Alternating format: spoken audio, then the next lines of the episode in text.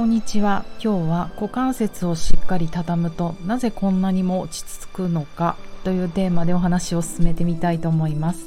南青山であらゆる動きのベーシックボディチューニングやってます。パーソナルトレーナーの内田彩です。こんにちは。元気ですか皆さん。もう気づいたら金曜日になっててびっくり。明日はオンラインレッスンです。そんなことがあって今もう股関節のことばっかり考えてます、えっと、昨日は月に一度の横浜でのダンスレッスンだったんですね。えっと私のダンスの先生の八千美先生えっとすごいんです。今グリーンティングティームという名前でレゲエのミュージシャンとしてデビューしてなんと渋谷のスクランブル交差点のあの大画面三千里薬局の上ぐらいで流れてたんですよ。曲が1週間。すごいですよね。もうスターですよね。でその月に一度のレッスンであの八千くんいろんなダンスできるんですけど昨日はドレゲーの日でなんかね久々に1ヶ月ぶりにだよね。だから頭が本当に空になって本当頭空っぽのまま横浜から昨日運転して帰ってこれて大事だなって思いました。そしてやっぱりあのレゲエのダンスってこう足を広げるっていうかこうお股を広げたり三点倒立のイメージ女の子の。あれがあまりにもありすぎてこう外に開いていくイメージがあるんですけれどもあのすごいちゃんと内旋させてる。内側に、まあ、膝を内側に向けるってやつですね。大腿骨を内側に rotate させることを internal rotation 内旋っていうこうガニ股みたいに外側に開くことを external rotation 外旋っていう。外旋とね同じぐらいやっぱりちゃんと内旋の動きが入ってて八千美先生のね体とか見るとそれがすごいよくわかるんですよね。だからうんなんか体にいいなって思ってすごく。レゲエダンスもそうだけれどもあの私がパリでやった大好きだったアフリカアフリカじゃないアフロビーツかとかもあのやっぱ土着のネイティブのダンスってこうステップがちゃんとすごいんですよね。まあまあ上半身よりもまずは足土台があって土台があるから上がフリーみたいな土台しっかり上半身自由みたいな構造がうん、すごい人を活性化させるなと思って今その股関節のね屈曲で結局何をやりたいんだろう私はって思っていくとどれだけ上半身と下半身をつなぐ大腰筋をあのいい位置に持ってくるかってことなんだな。それができたらあのステップ踏んだりすると足の筋肉じゃなくてその大腰筋の筋肉でできるようになってくるんですよ。で大腰筋がやっぱりこう一番生命につながる体だけのことフィジカルのことだけじゃなくて精神的なものにもすごくつながる筋肉なので気持ち気持ちにねだから最高の気分になるんですよねっていうことを昨日の夜確信しながら帰ってきました。で今日はこの間ちょっぴり口走ったんですが、えーと、とにかく畳まれる気持ちよさっていうことを明日はちょっとやっていきたいなと思っていて、えーと、なんか畳まれると思うと私はすぐ思いつくのはあの土葬なんですよね。屈葬？あの屈する葬儀って書いて屈葬。じゃあ屈葬の真逆は何かっていうと新天葬。要は横に寝そべって棺の中に入ってあの死者をね祀る葬儀する。これってどんな歴史があるんだろうっていうことを調べてしまって。うんこんなことを2023年に考えてるのは私だけのような気がしますが、えーと、始まりはやっぱりね縄文時代なんですよ。でそれ一番初めはやっぱり屈葬から始まるんですねこう。膝を抱えたような状態であのそのまま焼かれないで土に埋められると。でもね形はいろいろだったみたい。うつ伏せもあるし仰向けもあるしあぐらもあるしあぐらのまま。すごい。あとはこうひも紐だかなんだかわからないけどこの縛られた状態で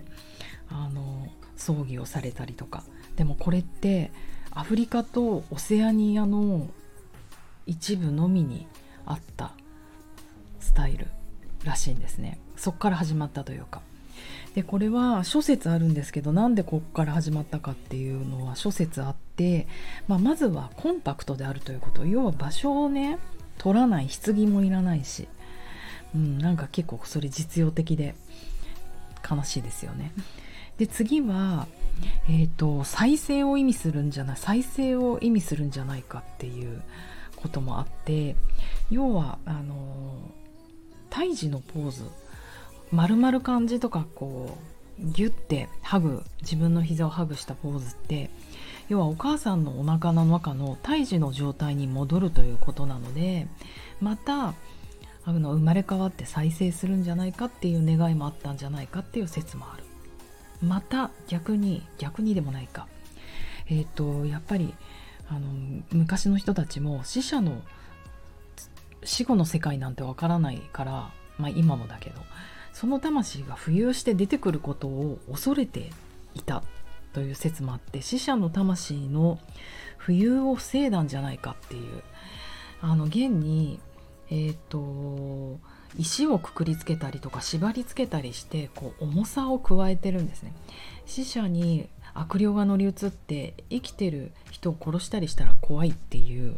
思いもあったんじゃないかっていうことで石がね縛り付けられたりしていると。面白いですよね。なんか浮遊しちゃう感じってやっぱり、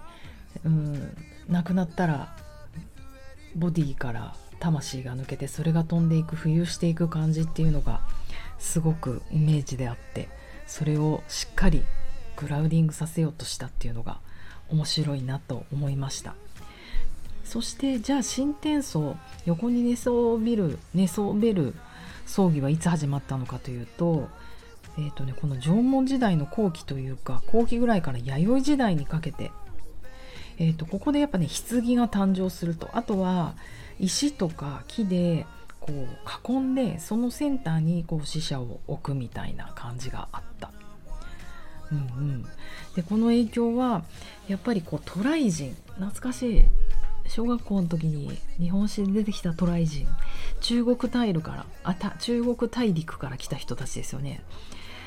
この新天層っていうのが中国大陸のスタイルだったみたいでそれを渡来人が運んだという。でそれにあたってはやっぱり稲作の伝来。うん。日本史っぽいな。稲作が始まることによって定住が起こると。で定住ができるとコミュニティが生まれそしてそれが格差社会身分差ができると。そして特権階級の人が亡くなると大規模のお墓が作られてこの墓地っていうのができていくと。そうなってくると新天層が始まるっていう。あれなんですね。面白いですよね。なんかそう思うとやっぱり屈葬こう屈葬っていうかこう、フォールディングされたベンディングされた畳まれる形ってすごいこうプリミティブなものなんだなって思ってなんかますます好きになっちゃうんですよね。あのヨガのヨガでいうチャイルドポーズもう正座して前に突っ伏すポーズだけれどもまさにそれってあの地面に張り付くように石のっけられたわけじゃないけどやっぱり一番ポーズの中で根付いていくグラウディングしていくもの。実はこれって難しくないですか？正座することが難しいっていう人も多い中でさらに畳まれるのって股関節にこう違和感があったり足首が硬いとか腰が硬いとかそういうことがあるとすごく難しいんですよね。だから実は外側の筋肉アウターマッスルが強くなってくるとこういうフォールド感が難しくなってくる。でもうまく畳まれると一番体の中心にある、えー、みぞおちの後ろぐらいの背骨から出てるこの内ももをつなぐね大腰筋っていうのがあの程よくこれもちゃんと緩まるんですよね。やっぱり外側が緩まらないと内側も緩まらないと、うん、だからあとはあの冒頭にもいましたけれどもこの大腰筋っていうのがものすごくあの精神的なものにつながってるのは呼吸筋の横隔膜にを貫いているからなんですね。だから大腰筋が収縮したり伸びきったりしてることで、うん、なかなか最高の気分になれないっていう人も多いと思います。最高の気分じゃないから大腰筋がうまく働かないっていうこともあるよね。あともう一つはあのその横隔膜を貫くんだけどその横隔膜のすぐ下にあの気道に腎臓があります。その腎臓の真横を大腰筋が通るので腎臓も影響を受けると。同じこと言うけど大腰筋がうまく働かないのは腎臓の調子が悪いからかもしれないし腎臓がよく働かないのは大腰筋がワークしないからかもしれない。もう全部は直結してるね。で腎臓の真上に副腎っていうものがちょこんと乗っててそこからストレスホルモンのコルチゾールとかアドレナリンを出すと言われてるからいつもストレスを感じる人はもうその腎臓経由で大腰筋にねあの影響があるかもしれないしだから屈曲できなくて、えーと、グラウディングできなくて屈走スタイルできなくてなかなか成仏できないみたいな。嘘です。成仏じゃなくて グラウディングできないみたいなこともあるかもしれないなと思いました。ということでそうね今すぐ何できるかな。皆さん背中に腎臓があるあたりに左と右に両方あるんですけど肋骨の一番下ぐらいです。そこに手を当ててもらって吸った時に横隔膜が下がるから腎臓がちょっと下に下がって吐いた時にそれが持ち上がってくる吸った時に肺が広がって横隔膜が下がって腎臓がちょっと下がって吐いた時にそれが上がってくるっていうリズムを1分ぐらい感じてみると、うん、最高の気分で今日のフライデーアフタヌーンを過ごせるかもしれません。では良い午後また明日。